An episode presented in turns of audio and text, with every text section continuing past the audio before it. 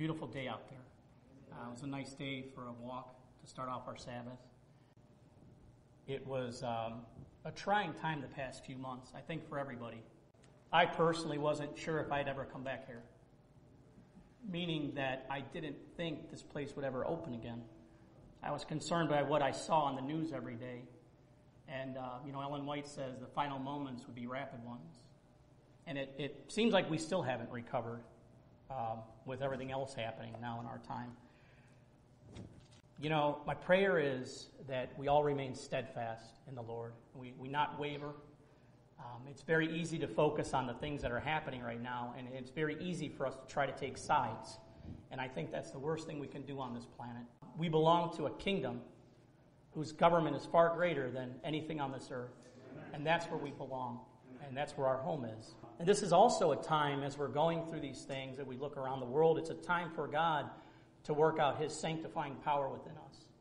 I mean, through His Word, through His Holy Spirit, He's going to refine our characters through these times. Uh, these are also times when we can become effective witnesses for God as things are changing, people are going to be asking more and more questions, and people are going to have more and more concerns. So now's the time to start planting seeds, uh, whether it be passing out literature, whether it be purposely praying for loved ones, family, friends, and even your enemies.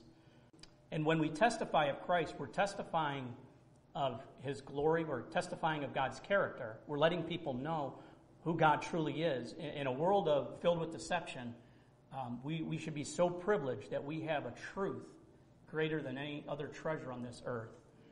Um, so before we go any further, I just want to open up with a word of prayer.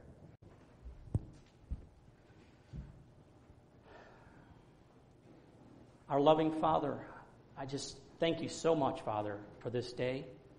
I thank you for your children that have come here today. I'm grateful for this house of worship, Father, that you have allowed to open. Father, these are times when we need to stand up for you. These are times when we need to do some very serious internal reflection in our lives and ask ourselves what is most important in our world for us, Lord. Father, just be with us this day. I pray for the hearts and minds of your children that they would be touched and that your words would go forth here, Father. Please use me, Father. Um, I, I just ask that you would bless me with your spirit. Let your angels be here among these people here today, among your children. We ask in Christ Jesus' name. Amen. 1 Corinthians uh, chapter 10, we're told that the Bible, the scriptures are given to us. They were written for our admonition, warnings, things that have happened in the past that we can use as examples of how to live our lives and what direction we should go in my focus here is going to be from Luke chapter 17, and the topic is Only a Remnant Shall Be Saved. And I want to follow this thought through. Um, if you go to Luke chapter 17, we're going to read the very words of Jesus. Um, for those of you who aren't familiar with what a remnant is, anytime a seamstress uh, makes some sort of quilt or clothing, there's always a remnant or a piece of the original cloth left. It's, most of the times it's a very small amount. So when God's referring to a remnant, he's referring to a very small amount. And I believe what we read here in these scriptures uh, will back up this claim. Now, in Luke chapter 17, I'm going to start in verse 26. Uh, Jesus compared the events at the end of time to events from the past. So we'll begin. I'm going to be reading from the New King James Version. We'll start in Luke chapter 17, verse 26, and read through 30. And as it was in the days of Noah, so it will be also in the days of the Son of Man. They ate, they drank, they married wives, they were given in marriage, until the day that Noah entered the ark, and the flood came and destroyed them all. Likewise, as it was also in the days of Lot, they ate, they drank, they bought, they sold, they planted, they built. But on the day that Lot went out of Sodom, it rained fire and brimstone from heaven and destroyed them all. Even so will it be in the day when the Son of Man is revealed. Now, usually when we hear this, we look at the dominant characteristics of evil that were taking place in the days of Noah and the days of Lot.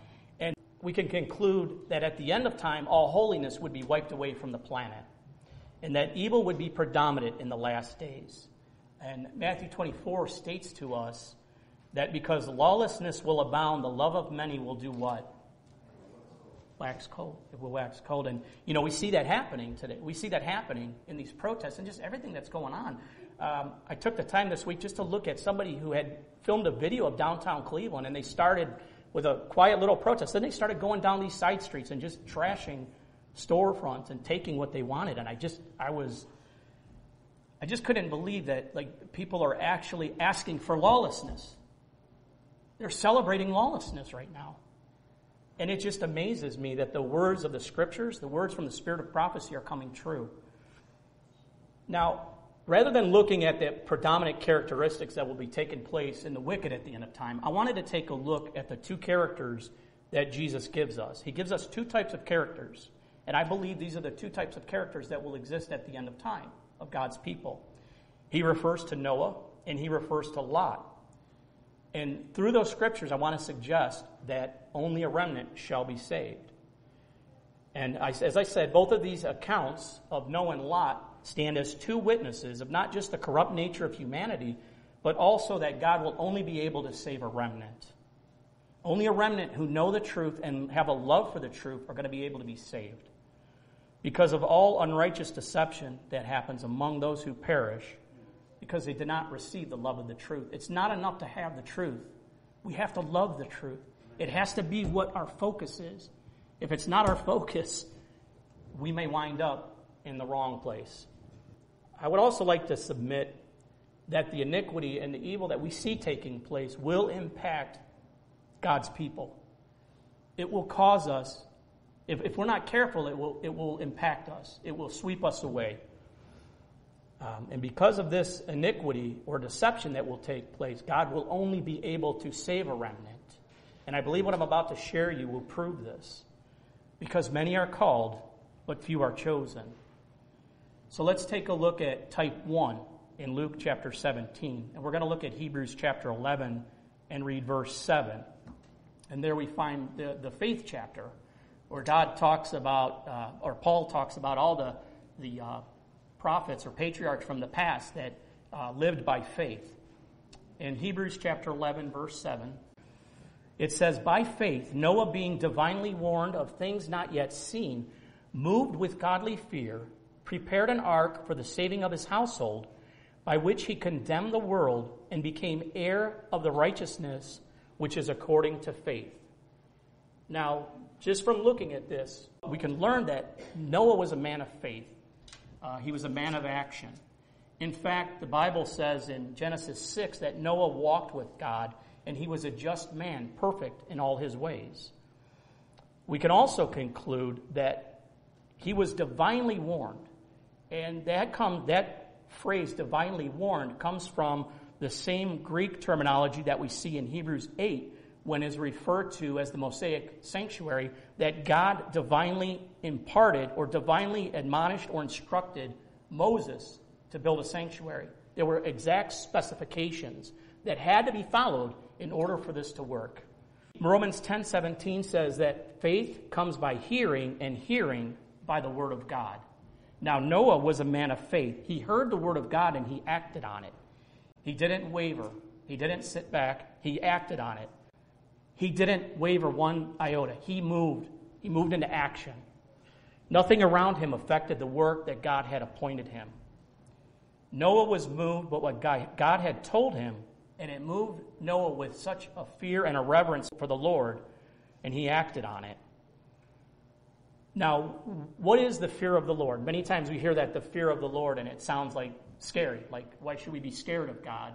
Well, in this society, people are scared of God because they have a false interpretation or a wrong idea of who God is.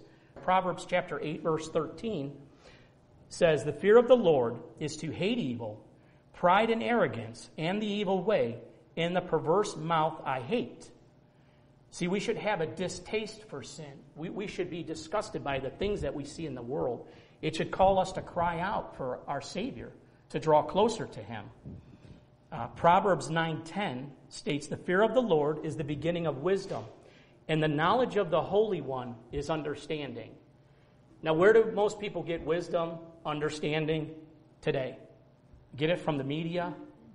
Uh, we get it from politicians. We get it from actors, sports stars, you name it. And I, I, I think that, you know, really just humanly speaking, inside, we just naturally are drawn to it because it's all around us. And if we're not careful, we can be taken away by that. And we could be we could be divided even in this own church for taking certain sides. So I think I just want to encourage you to be very cautious. Ecclesiastes chapter 12, 13 tells us, Let us hear the conclusion of the whole matter. Fear God, keep his commandments, for this is the whole duty of man. See, that's actually the three angels' message. And that's what Noah had. He was preaching, proclaiming the angels' messages at the beginning of time. He was speaking to a godless society who rejected him. Now, these verses that I just read describes what it means to have the fear of the Lord, and Noah had that fear. You know, the Lord had seen that the wickedness of man was great. The intent of his thoughts of his heart were evil continually, not just sometimes.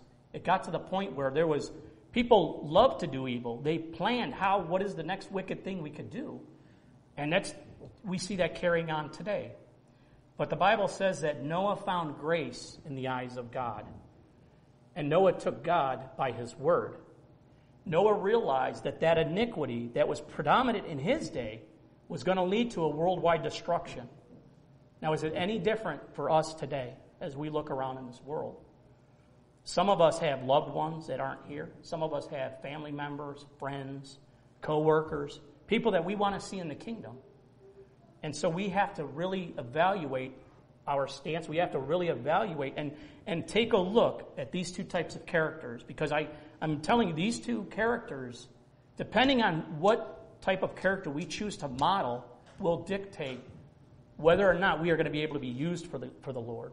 Noah turned away from any sin that was in his character that might be an offense to God. He didn't hold anything back. Any sin that was brought to him, he just laid it all on the line. He gave it, he laid it all on the altar and he moved forward in faith wholeheartedly and he engaged in the work. He engaged in the work that must take place. Not should take place. Not maybe I should do this. It must take place. But then I ask the question how much time do you think Noah spent on building the ark? I Think he went in a couple hours a day? Uh, maybe put in a couple half days a week. No, he, he put his whole effort into it. And he even got his family involved. Even his daughter in laws believed in his work. Now, I'm going to recommend tonight you read uh, from Patriarchs and Prophets, the chapter on the flood, and also read the chapter on the destruction of Sodom and Gomorrah. Not just because of what happens in there, but focus on the characteristics of Lot and Noah because she writes a lot in there that, that will help us uh, to identify the types of characteristic changes that we may need. And I found a lot of interesting um, things in here. But before I read it, I want to just say this that God established his covenant with Noah when he told Noah to come into the ark. He, when Noah entered into the ark, he was entering into that covenant relationship with God, saying, I trust you, Lord and I'm going to enter into your safety, into your protection. And so Noah did according to all that God commanded him. And then Noah was told by God, Come into the ark, you and all your household, because I have seen that you are righteous before me in your generation. And then it says that the Lord shut him in.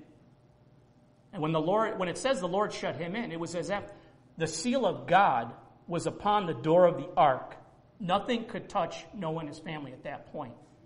So I want to read a little bit from Patriarchs and Prophets, the chapter on the flood. and I want you to just focus um, especially on the characteristics of Noah. 120 years before the flood, the Lord, by a holy angel, declared to Noah his purpose, directed him to build an ark. While building the ark, he was to preach that God would bring a flood of water upon the earth to destroy the wicked those who would believe the message and would prepare for that event by repentance and reformation should find pardon and be saved. God gave Noah the exact dimensions of the ark and explicit directions in regard to its construction in every particular. Human wisdom could not have devised such a structure of so great strength and durability. She says God was the designer and Noah was the master builder.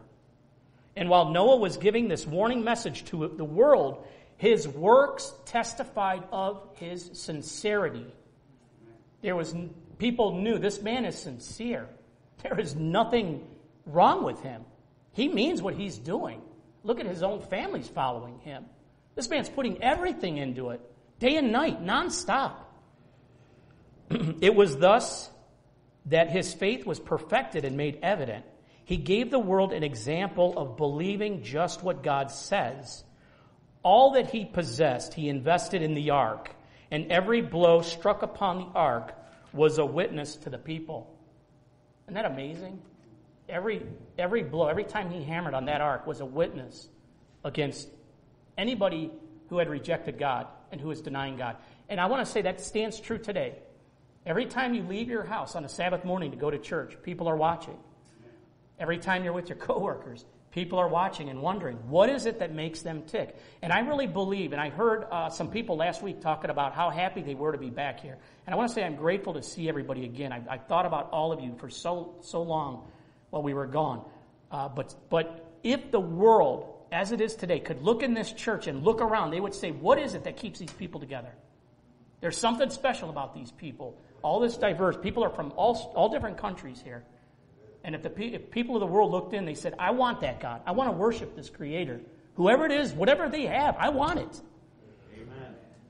Noah's warning had been rejected by the world, but his influence and example resulted in blessings to his family. And as a reward for his faithfulness and integrity, God saved all the members of his family with him.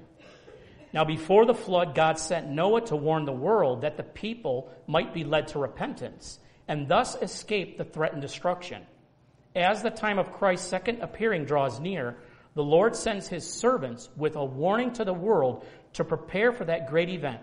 Multitudes who have been living in transgression of God's law, and now he in mercy calls them to obey his sacred precepts. And that's exactly what we are a part of that last day message. And we're to proclaim, not just proclaim the three angels' message, but to live it out. To live it out just like Noah did. Now, Noah led by example, showing not by word, but by deed, and his whole house was saved. And I want to make this point that God will have a remnant at the end of time that will be willing to surrender everything. And if you really think about it, when this world crumbles, what else is there going to be left to do? when we can't buy and sell, when we can't come to church, what else you want to do? You want to go loot a store, or would you rather proclaim Christ to people? Let them know the Messiah is coming. Jesus is on his way back. We need to get right with God. It's time for us to repent and turn back to Him. And we can be the ones, the, those who bridge that gulf. We can be the repairers of the breach. And, and I've thought about this. So the past year, since I've seen what's happened in this church, I really believe God is just waiting, waiting to pour out His Spirit here. He's waiting for us to just stand up. Those who stand up and surrender all, they will also give their all to the work for saving humanity. And they will be willing to sacrifice life itself. You know, Jesus said, He who does not take up his cross and follow after me is not worthy of me.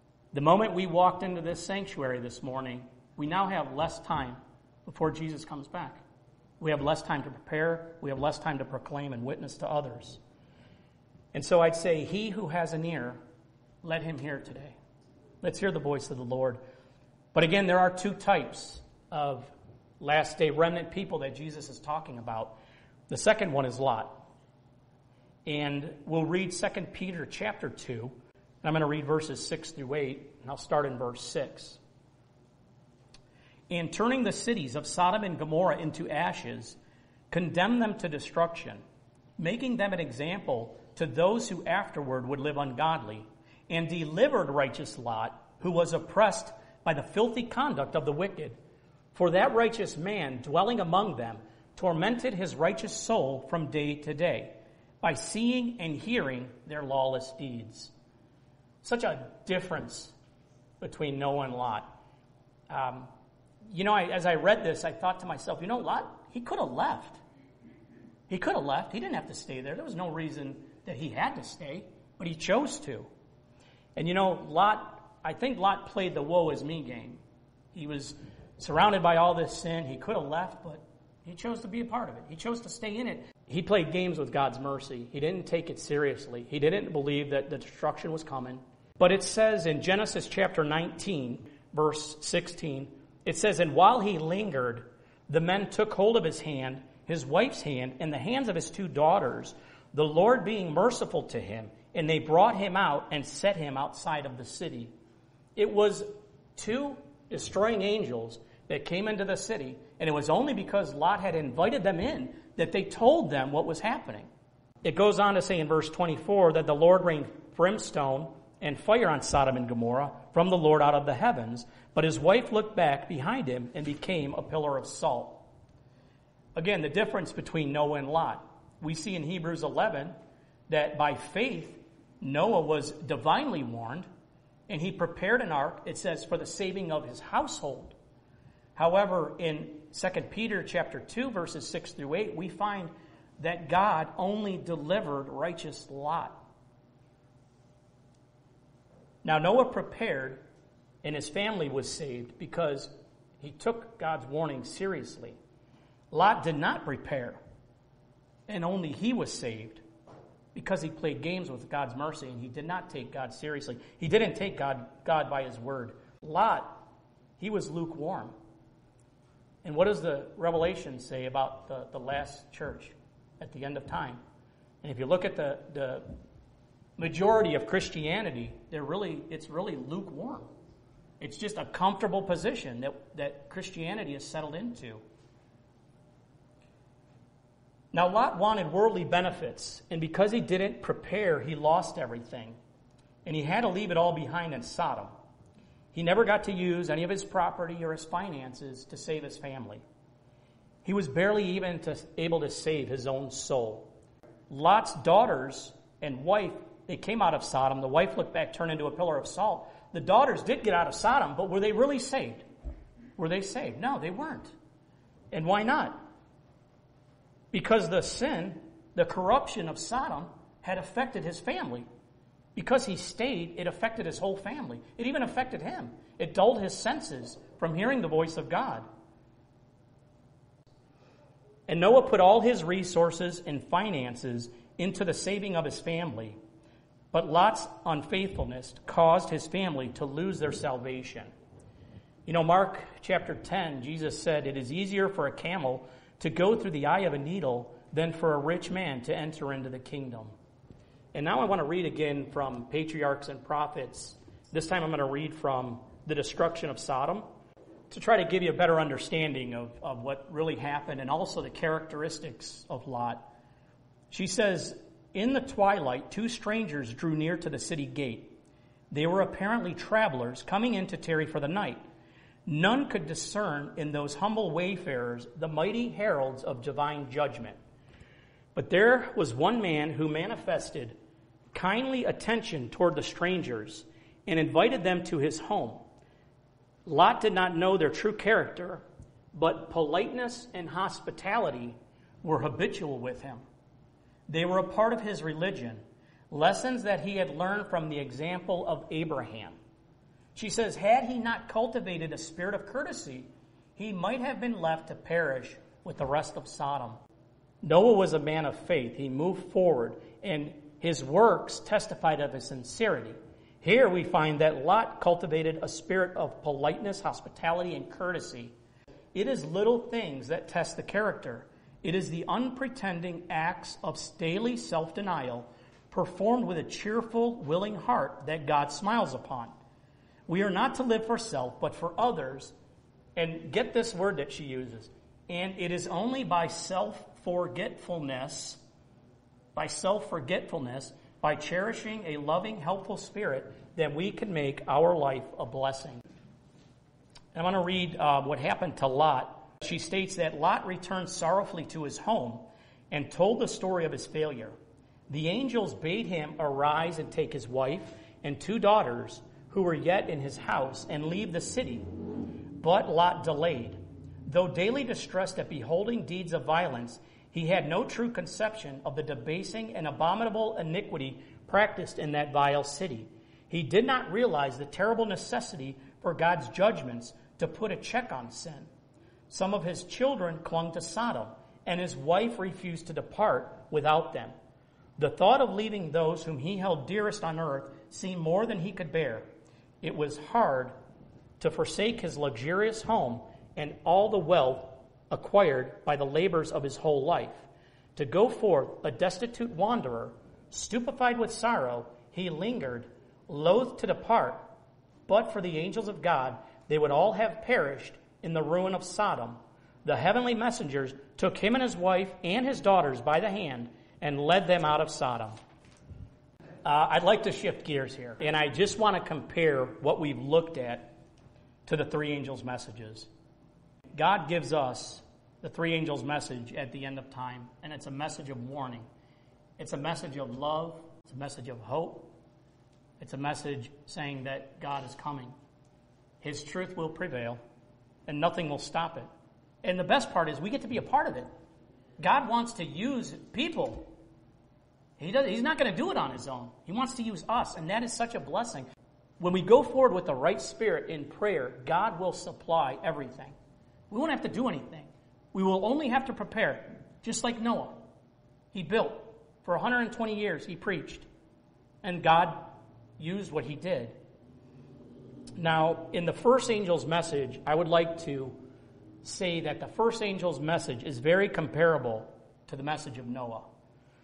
Because Noah was one who feared God and gave him glory. And he gave glory by worshiping his creator by building the ark, and by doing so, proved that God would destroy the earth. And so Noah feared God, he gave him glory, and God even used, you know what's interesting? God even used the heaven, the earth, the sea, and the springs of water as the elements brought destruction. It's part of the first angel's message. And so Noah was able to save his family because he was completely faithful and connected to God eight were saved. But from my understanding of Bible prophecy, there'll be 144,000 that will be able to stand at the end of time. And they will be the only ones. There will be no guile in their mouth. They will be without sin.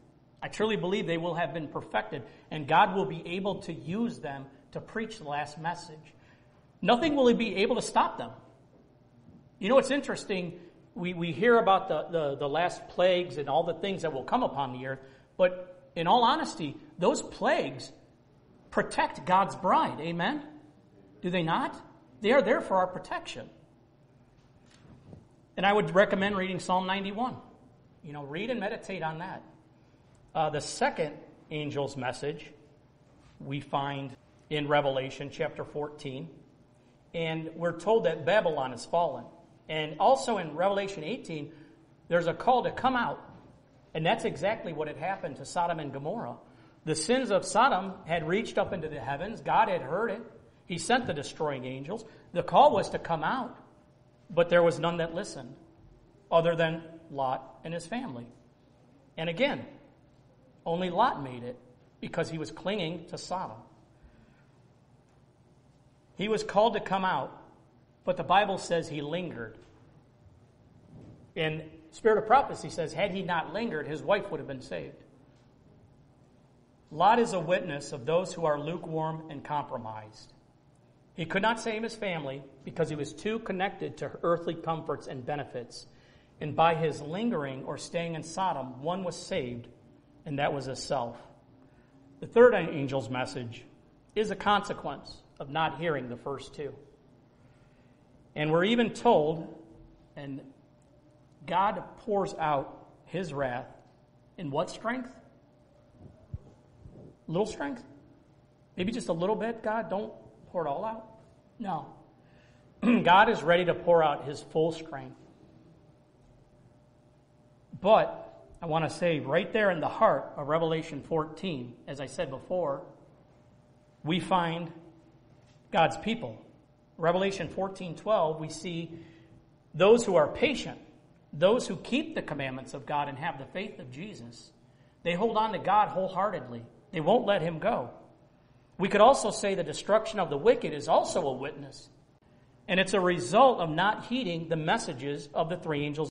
Those who perished in the flood and the fires of Sodom are a reflection of the consequential results of not heeding the messages of God. Now, when I heard the message, I heard it and I acted on it. Within a year of me stepping back into a Sunday keeping church, I had heard the Seventh day Adventist message, and there was, that was the end of it. That was it. I was, I was sold on it. There was, there was no other option. You know, because the three angels' message, the first angel's message points out truth. The second angel's message tells us of the counterfeit, and the third angel says, choose. What choice do I have? What choice do we have? The three angels' messages are just like three witnesses. And I just ask this question what will we choose? Will we give it all like Noah? Or do we want to take a chance and compromise for earthly comforts and benefits? And I'm going to read uh, the last uh, par- one last paragraph from Patriarchs and Prophets.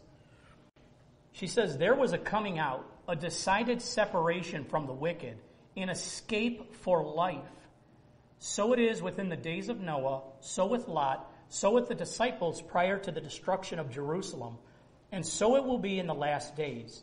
Again, the voice of God is heard in a message of warning, bidding his people separate themselves from the prevailing iniquity.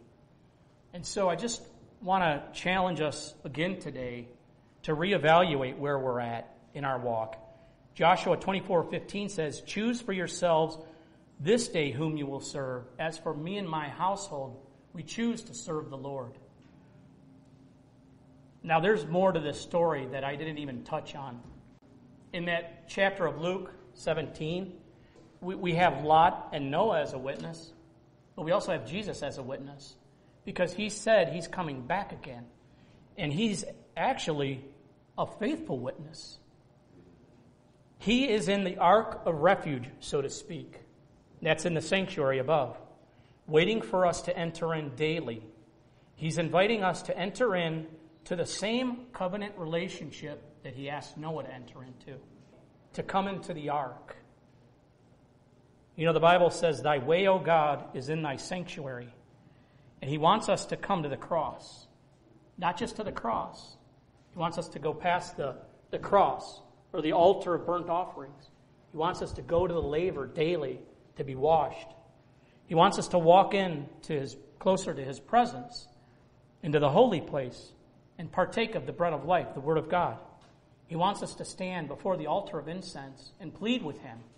Plead for our friends, our families, our own salvation, for one another's, He's also wanting us to partake of His Holy Spirit. The seven branch candlestick is not just a witness, an example of us witnessing, but there is oil that goes into that lamp. So that's representative of the Holy Spirit. And then He wants us to come boldly to the throne of grace, not ashamed of where we've been or what we've done in the past, that we can begin a new life daily. We can become more Christ like, more like Noah. He wants us to allow Him to write His Father's name upon our foreheads and write His law upon our hearts. God wants to dwell in His people, but He can't dwell in us when there's sin. I am gonna. I wasn't sure if I wanted to read this, but I am gonna read it because it's from the Upward Look, and it's from October 28. Uh, she says to be singular for Christ she says that God has a church. It is not the great cathedral, neither is it the national establishment, neither is it the various denominations. It is the people who love God and keep his commandments. Where two or three are gathered together in my name, there am I in the midst of them. Where Christ is even among the humble few, this is Christ's church. For the presence of the high and holy one who inhabiteth eternity can alone constitute a church. And I, you know, I stand up here today and I just picture Jesus standing at that door. He's just knocking. And I picture behind that door is a multitude of his angels. And he is just ready for us to go. Where does God want us to go in 2020?